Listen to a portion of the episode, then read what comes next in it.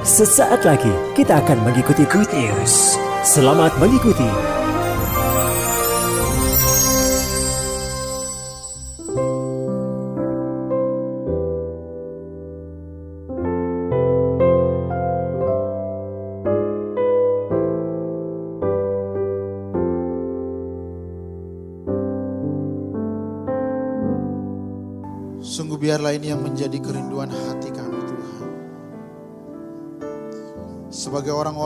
Sudah ditebus, sebagai orang-orang yang sudah diselamatkan Tuhan.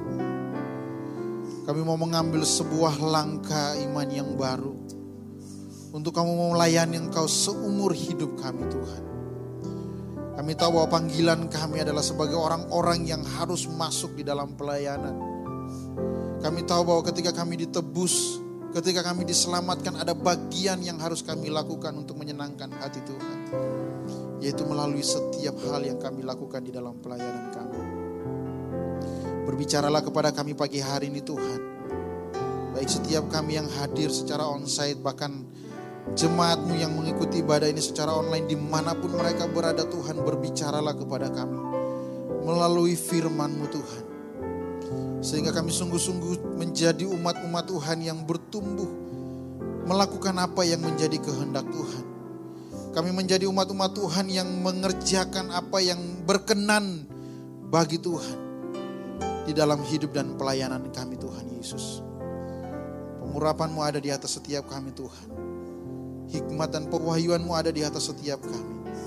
Sehingga setiap benih firman Tuhan yang ditaburkan pagi hari tidak akan kembali dengan sia-sia tetapi Roh Kudus akan mengerjakannya di dalam setiap hidup kami ya Bapa. Kami menyerahkan waktu ini ke dalam tanganmu. Kuasai hati dan pikiran kami Tuhan. Di dalam nama Tuhan Yesus kami berdoa dan siap untuk belajar firman-Mu. Mari setiap kita sama-sama kita katakan amin. Shalom.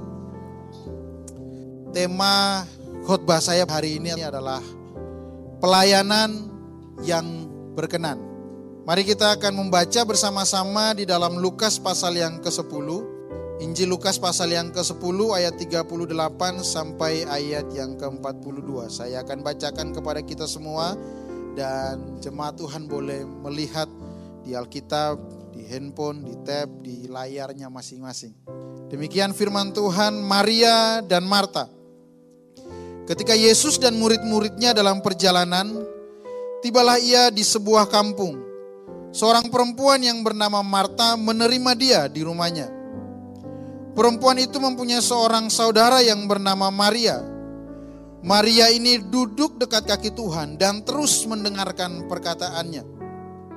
Sedang Marta sibuk sekali melayani. Ia mendekati Yesus dan berkata, "Tuhan, tidakkah engkau peduli bahwa saudaraku membiarkan aku melayani seorang diri? Suruhlah dia membantu aku."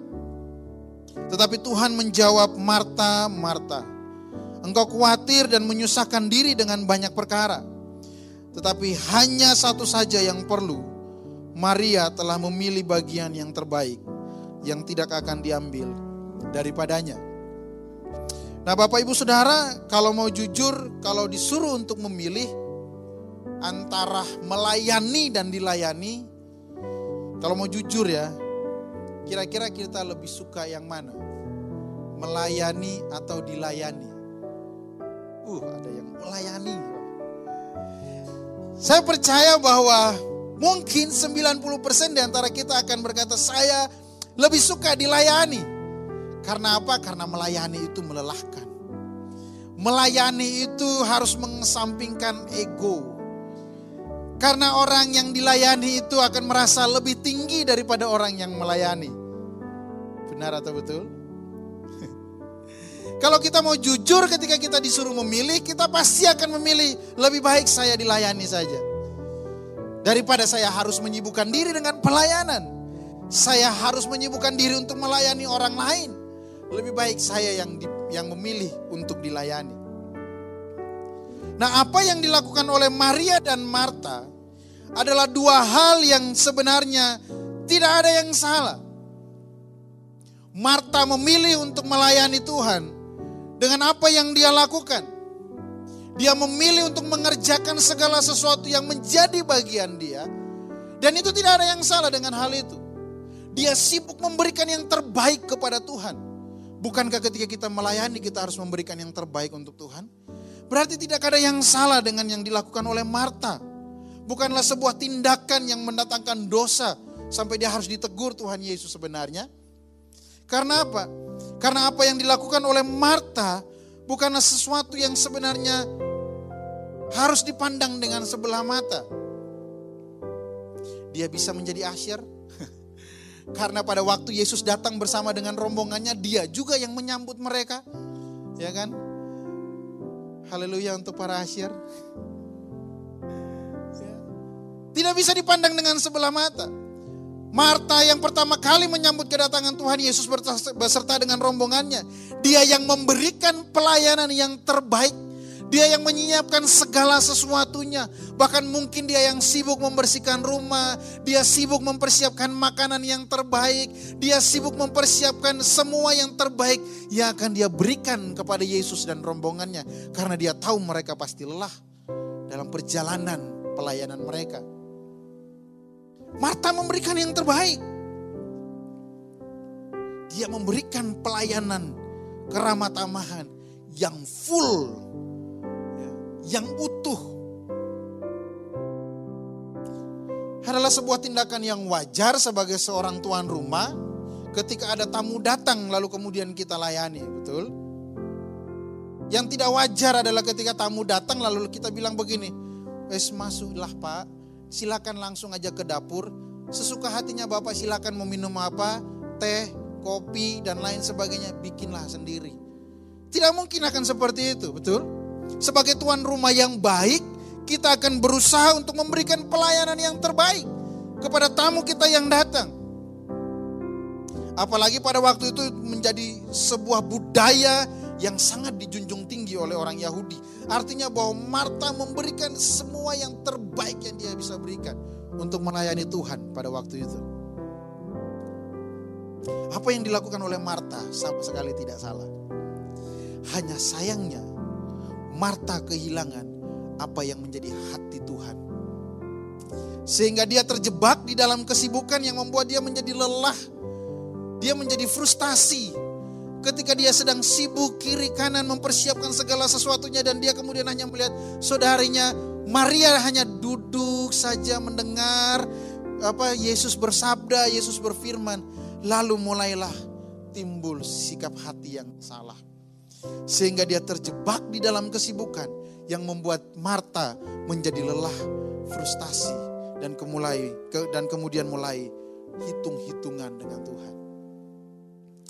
Itu sebabnya Bapak Ibu Saudara yang dikasih oleh Tuhan kita Yesus Kristus. Pelayanan yang berkenan itu harus lahir dari panggilan Tuhan di dalam kehidupan kita. Pelayanan dari yang lahir dari panggilan itu haruslah menjadi apa yang menjadi hati Tuhan yang kita kerjakan di dalam kehidupan kita. Amin. Kita tidak bisa melayani kalau hanya sekedar melayani tanpa panggilan Tuhan, maka pelayanan itu hanya, akan menjadi sekedar profesi saja. Kita akan melakukannya hanya sebagai sebuah pekerjaan yang lain saja. Karena apa? Karena kita melayani tanpa panggilan Tuhan. Itu sebabnya pelayanan yang berkenan itu harus lahir dari panggilan Tuhan dalam hidup kita. Haruslah menjadi hati Allah untuk kita kerjakan di dalam kehidupan kita. Dengan kata lain, dengarkan ini baik-baik. Tidak boleh ada agenda pribadi kita di dalam setiap pelayanan yang kita lakukan di dalam hidup kita. Tidak boleh sama sekali. Yang namanya melayani ya yang dikerjakan adalah agenda sang pemberi pelayanan. Kita tidak bisa melayani dengan agenda kita sendiri. Kita tidak bisa melakukan apa yang menjadi kehendak Tuhan dengan kehendak kita sendiri. Itu sebabnya pelayanan adalah melakukan apa yang menjadi kepentingan Kristus, bukan kepentingan kita. Setiap kita terpanggil untuk melayani, amin. Tetapi ada dua jenis panggilan yang berbeda di dalam kehidupan kita sebagai orang percaya. Panggilan yang pertama adalah panggilan secara umum bagi kita setiap orang yang percaya, setiap orang yang sudah menerima Kristus, setiap orang yang sudah menerima anugerah keselamatan itu. Panggilan itu adalah menjadi garam dan terang dunia di mana pun kita berada.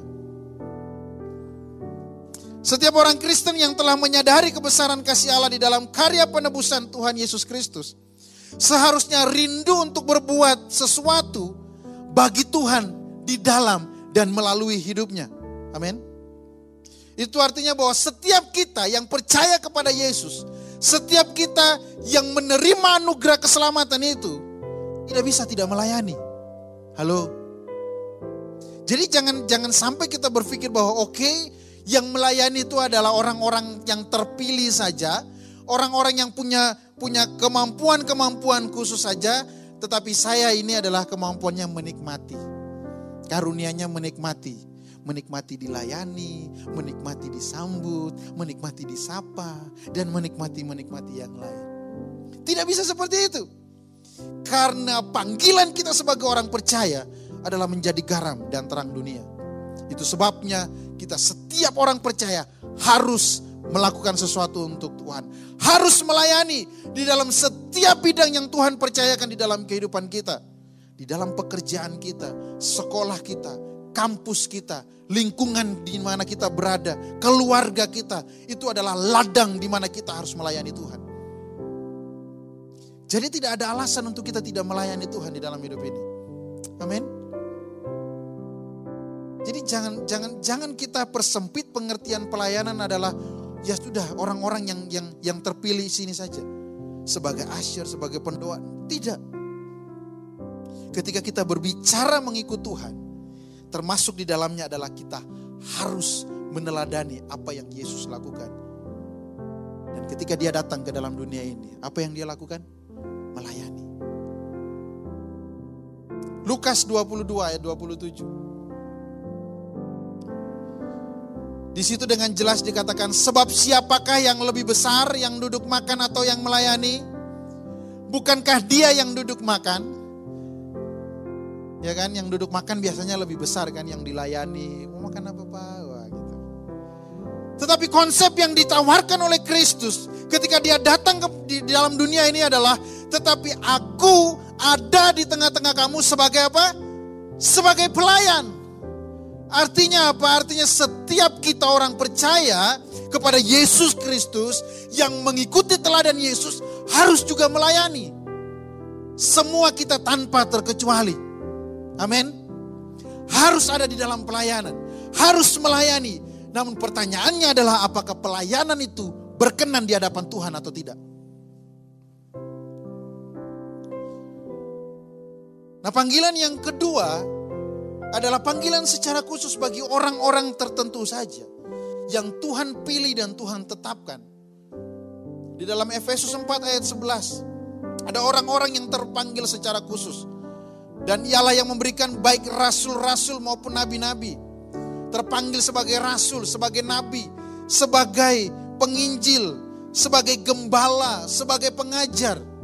Ada orang-orang yang kemudian Tuhan pilih secara khusus untuk punya jawatan-jawatan ini. Tetapi saya mau katakan kepada kita semua pagi hari ini. Ingatlah bahwa tidak semua orang terpanggil menjadi pendeta. Betul? Tetapi semua orang percaya terpanggil sebagai pemberita. Pemberita Injil.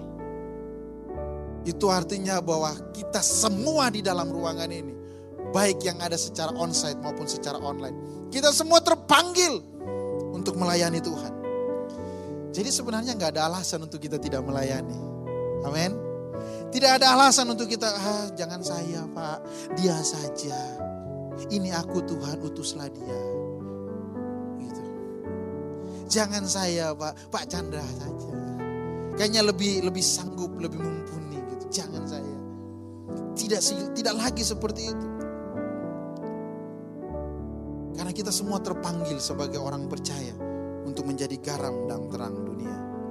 Mungkin kita tetap bekerja di dalam marketplace kita, tapi mungkin juga kita melayani secara full time. Tetapi jika semua itu kita lakukan atas dasar panggilan Tuhan di dalam kehidupan kita, maka semua pelayanan yang kita lakukan akan menjadi pelayanan yang berkenan di hadapan Tuhan.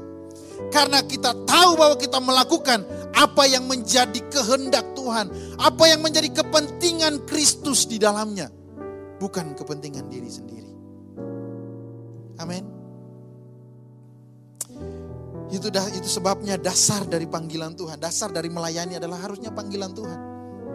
Kita bisa saja melayani, kita bisa saja terlibat di dalam setiap aktivitas rohani, kita bisa saja melakukan segala macam kegiatan-kegiatan gerejawi. Tapi kalau tidak ada panggilan Tuhan di dalamnya, maka setiap pelayanan yang kita lakukan tidak akan pernah memberi dampak kepada orang lain. Karena apa? Karena semua yang kita lakukan bukan berdasarkan kepentingan Kristus, tapi bisa jadi karena kepentingan diri diri sendiri.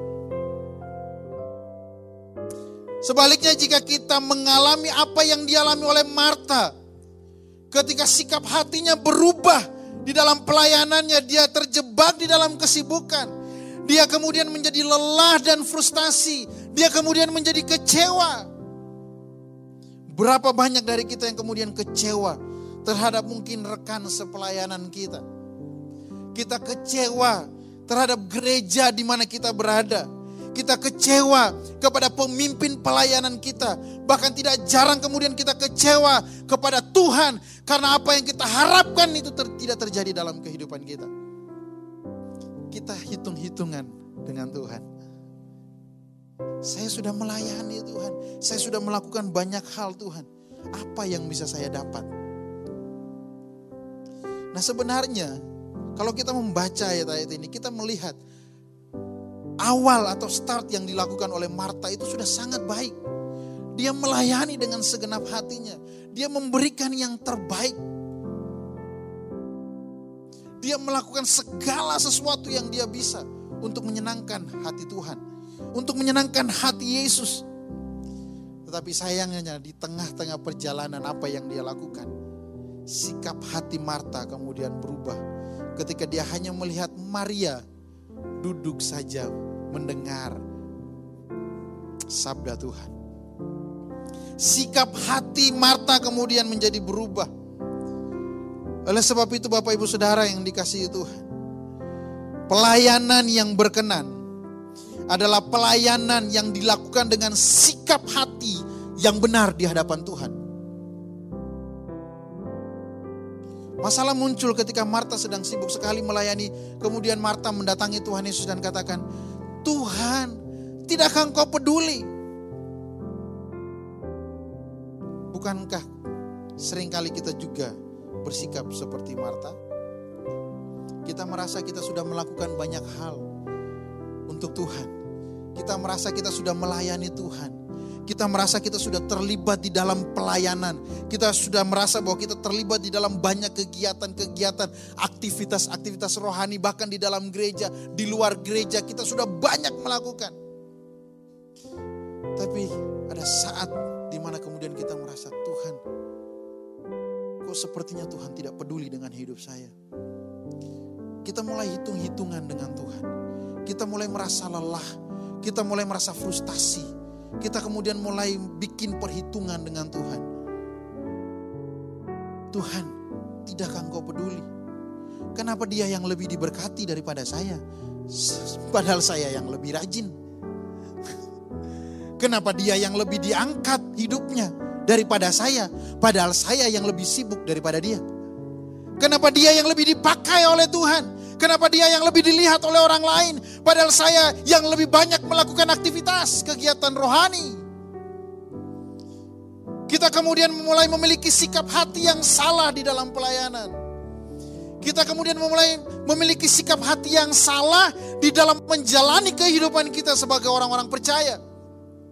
Meskipun start awalnya sudah benar, tetapi ketika di dalam perjalanan kehidupan dan pelayanan kita, sikap hati kita kemudian berubah. Pelayanan dan hidup kita tidak akan menjadi sesuatu yang berkenan di hadapan Tuhan. Dia mulai berkata, Tuhan aku sudah melayani engkau, tidakkah engkau peduli? Kadang-kadang kita seperti Marta yang karena sibuk sendiri dan lalu merasa bahwa sepertinya orang lain sudah nggak peduli dengan apa yang saya lakukan. Dan saya mau katakan kepada kita pagi hari ini, jangan melayani hanya karena ingin dilihat orang. Jangan melayani hanya karena ingin dipuji oleh orang. Jangan melayani hanya karena ingin mendapatkan keuntungan-keuntungan pribadi. Jangan melayani hanya karena nggak tahu lagi kan kita mau bikin apa di rumah.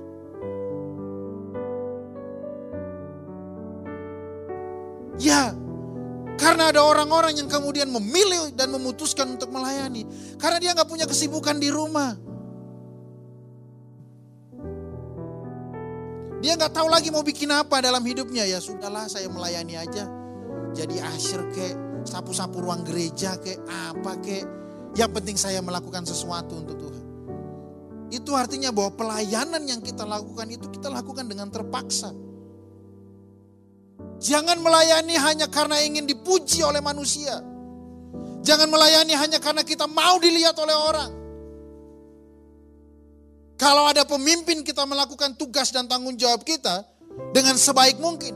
Tetapi ketika tidak ada pemimpin, kita ogah-ogahan dan melakukan semuanya sesuka hati kita sendiri. Bagaimana kita bisa menjadi terang bagi bangsa-bangsa? Kalau ternyata orang di sekitar kita saja tidak diberkati dengan hidup dan pelayanan kita. Itu harus menjadi pertanyaan besar di dalam kehidupan kita. Bagaimana orang bisa melihat terang itu lewat kehidupan kita? Kalau kehidupan dan pelayanan kita pada akhirnya menjadi batu sandungan bagi orang lain. Orang merasa tidak diberkati dengan apa yang kita lakukan. Karena apa? Karena setiap pelayanan yang kita lakukan kita lakukan dengan sikap hati yang salah. Jangan melayani untuk hidup, tetapi hiduplah untuk apa? Jangan melayani untuk hidup, tetapi hiduplah untuk melayani. Karena orang yang hidup untuk melayani adalah orang yang melayani berdasarkan panggilan Tuhan. Itu sebabnya Bapak Ibu Saudara yang dikasihi Tuhan, kita harus tahu apa yang menjadi panggilan Tuhan di dalam kehidupan kita. Kita harus belajar untuk melayani dengan karunia-karunia yang Tuhan berikan di dalam kehidupan kita setiap masing-masing pribadi. Jadi jangan jangan jangan selalu merasa bahwa ah kalau pelayanan itu selalu berhubungan dengan di mimbar, di depan sini, aktivitas rohani. Tidak. Bagaimana hidupmu, hidup kita bisa menjadi berkat bagi orang lain. Itu pelayanan yang paling penting.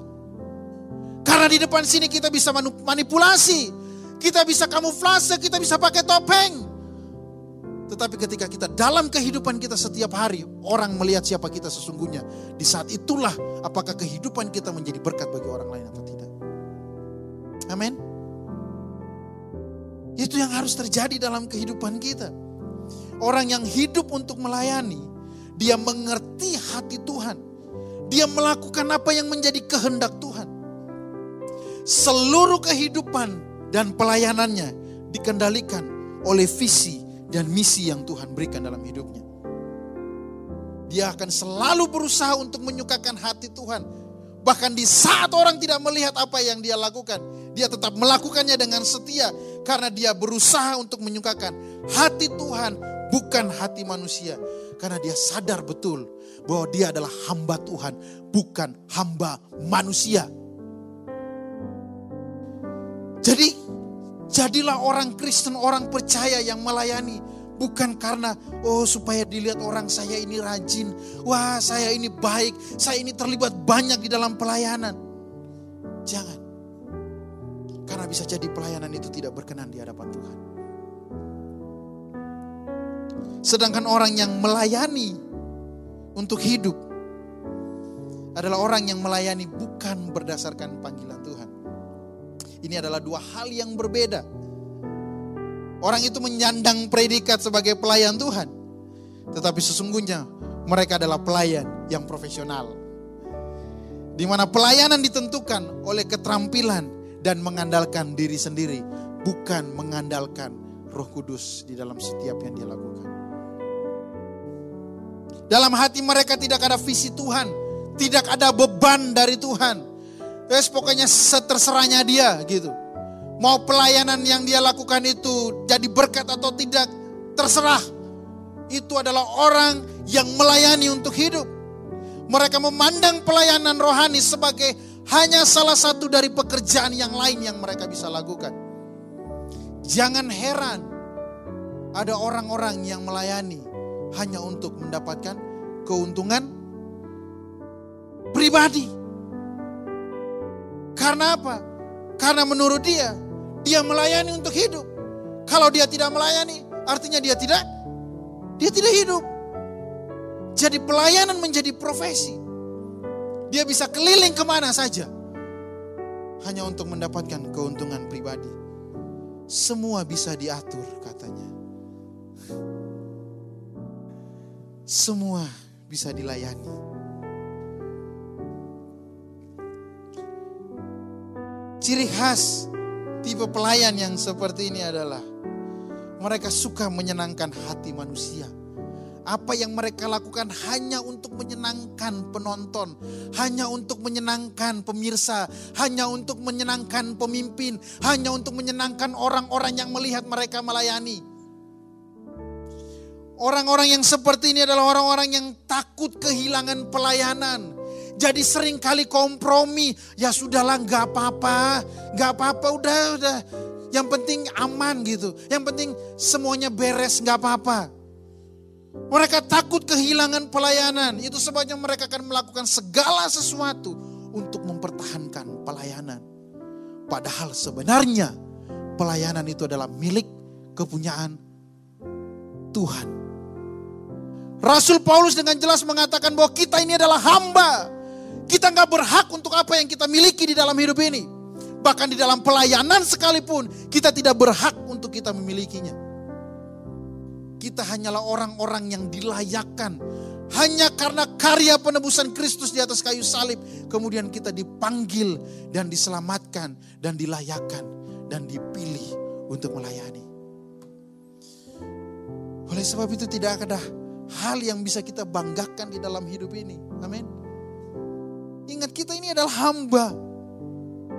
Kita ini adalah budak. Kita ini adalah keset. Apa yang mau dibanggakan dari hidup kita?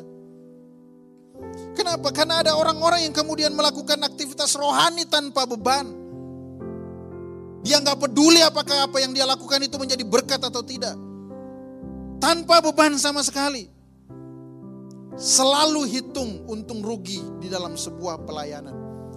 Apa yang saya dapat Tuhan? Kalau saya menjadi pendoa syafaat 24 jam di gereja, apa yang saya dapat Tuhan? Kalau saya kemudian melayani full full time di gereja, apa yang saya dapat Tuhan? Kalau saya memberikan hidup saya dalam setiap aktivitas-aktivitas kegiatan rohani, apa yang saya dapat Tuhan? Hati-hati. Karena orang-orang yang seperti ini di dalam Matius pasal 7 ayat 22 dan 23 kita baca bersama-sama. Saya pikir ini adalah salah satu ayat yang paling menyeramkan di dalam Alkitab. Kenapa? Karena di situ dikatakan pada hari terakhir banyak orang akan apa? Berseru kepadaku, Tuhan, Tuhan. Bukankah kami bernebuat demi namamu? Rohani atau enggak? Rohani.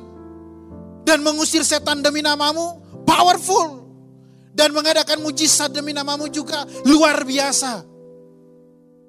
Semua yang dilakukan itu adalah setiap semua pelayanan rohani. Bahkan mereka mengatakan demi nama Tuhan. Tetapi ayat 23 mengatakan seperti ini. Pada waktu itulah aku akan berterus terang kepada mereka dan berkata apa? Aku tidak pernah mengenal kamu. Enyalah daripadaku. Kamu sekalian pembuat kejahatan. Wow. Saudara, di ayat 22 dikatakan semua yang dilakukan dikerjakan demi nama Tuhan. Tetapi kemudian di ayat 23 Tuhan bilang begini, Enjalah, aku tidak kenal kamu.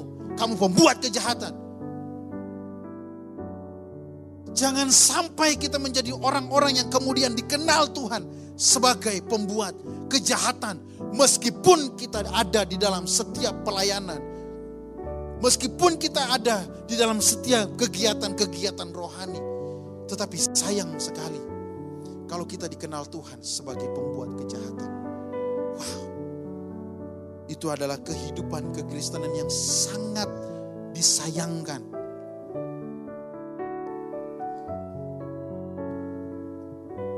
Ini semua disebabkan oleh karena sikap hati yang salah. Sikap hati Marta yang tidak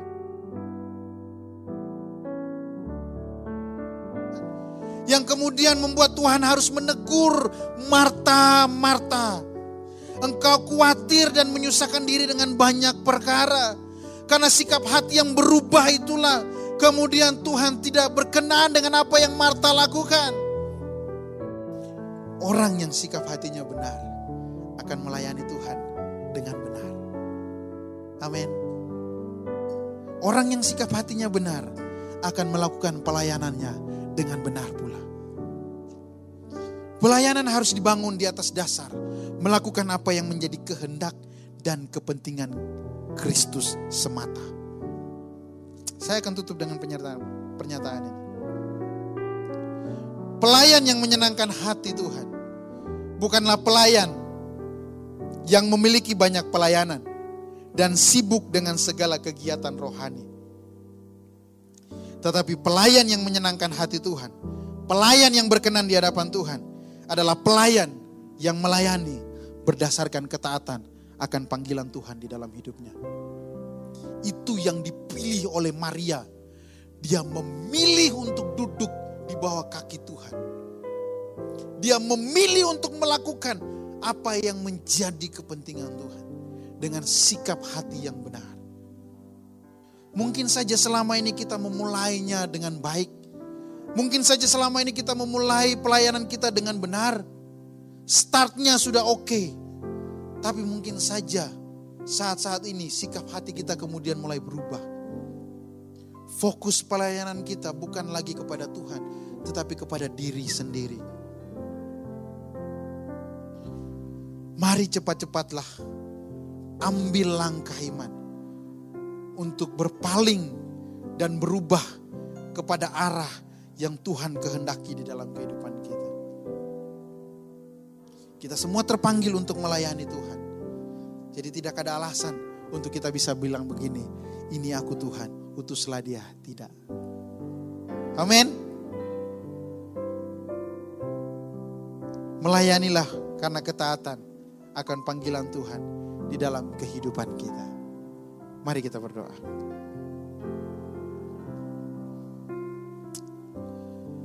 Terima kasih Tuhan, terima kasih.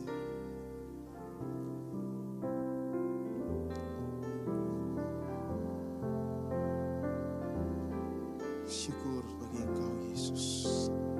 Terima kasih. Kami sungguh bersyukur menyelamatkan hidup kami. Kami sungguh bersyukur Tuhan bahwa Tuhan memilih dan menetapkan kami sebagai umat kepunyaan Tuhan. Tetapi kami lebih bersyukur Tuhan karena Engkau memilih dan menetapkan kami untuk menjadi hamba-hambamu Tuhan. Engkau yang memilih kami untuk menjadi terang bagi bangsa-bangsa. Engkau yang memilih kami Tuhan untuk kami pergi keluar dan menjangkau. Engkau yang memilih kami Tuhan untuk kami pergi dan memberitakan tentang siapa Yesus melalui hidup kami. Tapi kami menyadari Tuhan bahwa di dalam kehidupan dan pelayanan kami. Ada banyak hal yang pada akhirnya tidak berkenan di hadapan Tuhan. Ampuni kami kalau selama ini kami menjalani kehidupan dan pelayanan kami tidak sesuai dengan apa yang menjadi panggilan Tuhan di dalam hidup kami. Ampuni kami kalau selama ini kami melayani dengan perhitungan untung rugi apa yang kami dapat. Tanpa memikirkan sebenarnya ada begitu banyak hal yang luar biasa yang Tuhan sudah berikan. Bahkan nyawa Yesus engkau berikan bagi hidup kami.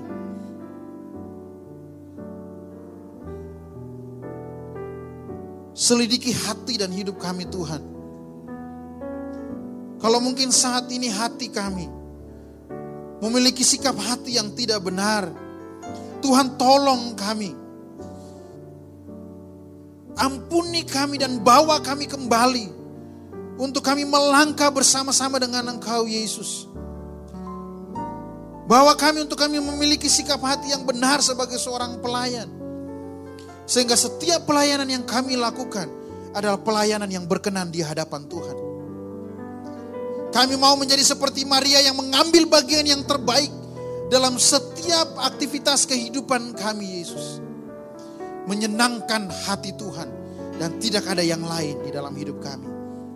Kami tidak mau menggantikan panggilan kami dengan hal-hal yang lain Tuhan. Karena kami tahu bahwa panggilan menjadi hamba Tuhan, menjadi umat kepunyaan Tuhan itu lebih mulia daripada hal yang ada di dunia ini. Terima kasih Tuhan Yesus, terima kasih. Berdoa Tuhan biarlah firman Tuhan pagi hari ini sungguh-sungguh mengerjakan sesuatu di dalam hidup kami. Sehingga ketika kami keluar, kami pulang, kami selesai dari ibadah kami ini. Kami tahu Tuhan bekerja di dalam hidup kami. Dan kami mengambil komitmen yang baru untuk melayani Tuhan lebih sungguh lagi. Dengan pelayanan yang berkenan di hadapan Engkau ya Tuhan. Mari kita semua bangkit berdiri bersama-sama dan kita akan berdoa. Bangsa dan kota kita pagi hari ini. Mari bawa kota kita, mari bawa bangsa kita ke dalam tangan Tuhan. Tuhan kami berdoa di dalam nama Tuhan Yesus. Kami membawa bangsa kami, bangsa Indonesia ke dalam tanganmu Tuhan. Kami membawa kota kami, kota Malang Tuhan. Kami berdoa Tuhan, Engkau yang melihat, mata Tuhan tertuju kepada bangsa dan kota kami. Engkau yang mengerti segala sesuatu yang terjadi di bangsa dan kota kami Tuhan. Dan kami percaya bahwa Tuhan Engkau tidak pernah meninggalkan bangsa dan kota kami. Tangan Tuhan tidak pernah kurang panjang untuk memberikan pertolongan, untuk memberikan lawatan, untuk menjamah bangsa dan kota kami Tuhan. Oleh sebab itu dari tempat ini kami mengangkat tangan kami dan kami berdoa. Biarlah kuasa Tuhan tercurah di atas bangsa dan kota kami. Roh takut akan Tuhan, Tuhan berikan kepada para pemimpin-pemimpin kami Tuhan. Biarlah mereka boleh melangkah, mereka boleh mengambil setiap keputusan-keputusan bagi bangsa dan kota kami. Sesuai dengan hikmat yang Tuhan berikan kepada mereka yang membawa bangsa kami Tuhan, membawa kota kami menjadi lebih baik lagi. Kami berdoa bagi bangsa dan kota kami Tuhan. Terima kasih Tuhan Yesus, terima kasih. Tuhan kami berdoa bagi gereja-gereja. Di dalam nama Tuhan Yesus, kami runtuhkan setiap tembok-tembok denominasi yang dibangun berdasarkan kekuatan manusia. Kami runtuhkan setiap tembok-tembok kesombongan yang dibangun di atas dasar kekuatan manusia. Sehingga tidak terjadinya persatuan. Kami runtuhkan setiap tembok-tembok perpecahan dan perpecahan di dalam nama Yesus. Kami runtuhkan setiap kepentingan-kepentingan pribadi, ego-ego dari setiap denominasi dan organisasi tetapi kami mau berjalan Tuhan pagi hari ini kami berdoa di dalam nama Yesus. Kami mau berjalan, kami mau melangkah di dalam visi yang Tuhan berikan. Di dalam amanat agung yang Tuhan berikan kepada setiap gereja. Setiap denominasi, setiap organisasi. Sehingga kami hanya melakukan apa yang menjadi visi Tuhan di dalam setiap pelayanan kami. Tuhan kami berdoa secara khusus untuk gereja di mana kami beribadah dan digembalakan di diaspora sejahtera Caring Ministry ini Tuhan. Kami berdoa secara khusus bagi gembala sidang kami Bapak Pendeta Sudidarma. Beserta Ibu. Kami berdoa bagi Bapak Wakil Gembala kami Bapak Pendeta Erlangga Dharma beserta keluarganya. Tuhan kami berdoa dari tempat ini Tuhan memberkati setiap pemimpin kami Tuhan. Gembala dan wakil gembala kami Tuhan memakai kehidupan mereka dengan luar biasa. Yang membawa setiap jemaat, setiap umat milik kepunyaanmu Tuhan yang digembalakan di gereja ini. Semakin serupa dengan Kristus. Tuhan pakai setiap hamba-hamba Tuhan yang ada di dalam gereja ini.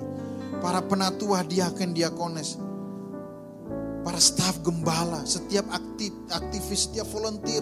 Bahkan setiap jemaat yang ada Tuhan kami boleh bersepakat bersama-sama di dalam satu kesatuan melakukan apa yang menjadi visi Tuhan yang diberikan melalui gembala kami Tuhan. Tolong setiap kami Tuhan.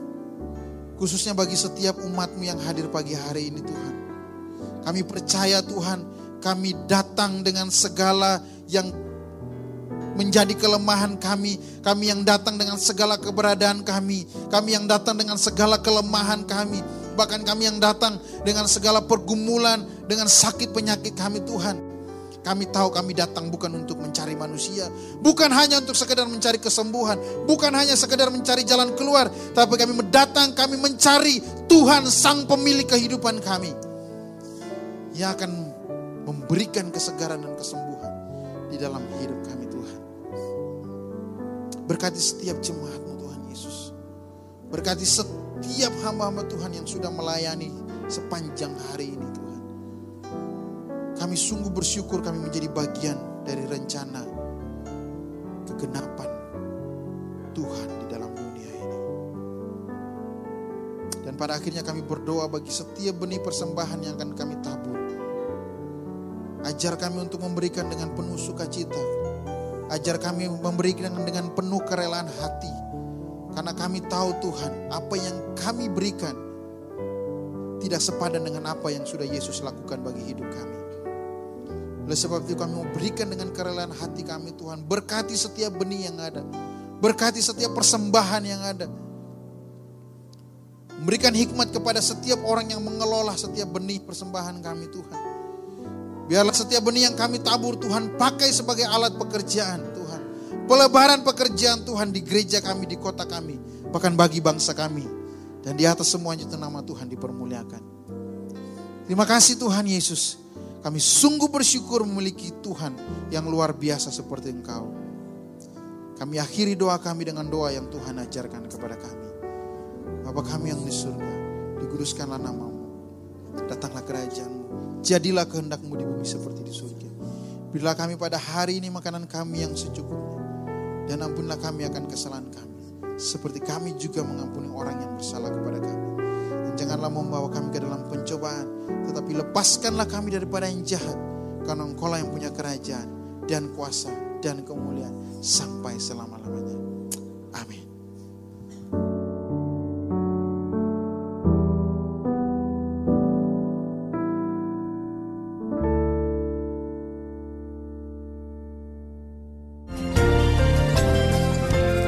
Terima kasih untuk Anda yang telah mendengarkan program Good News yang dipersembahkan oleh Radio Sejahtera. Untuk Anda yang rindu mendapatkan layanan konseling dan dukungan doa, silakan menghubungi hotline 0812 33 63 Para konselor dan para pendoa Diaspora Sejahtera Caring Ministry siap untuk melayani Anda. Tuhan Yesus memberkati.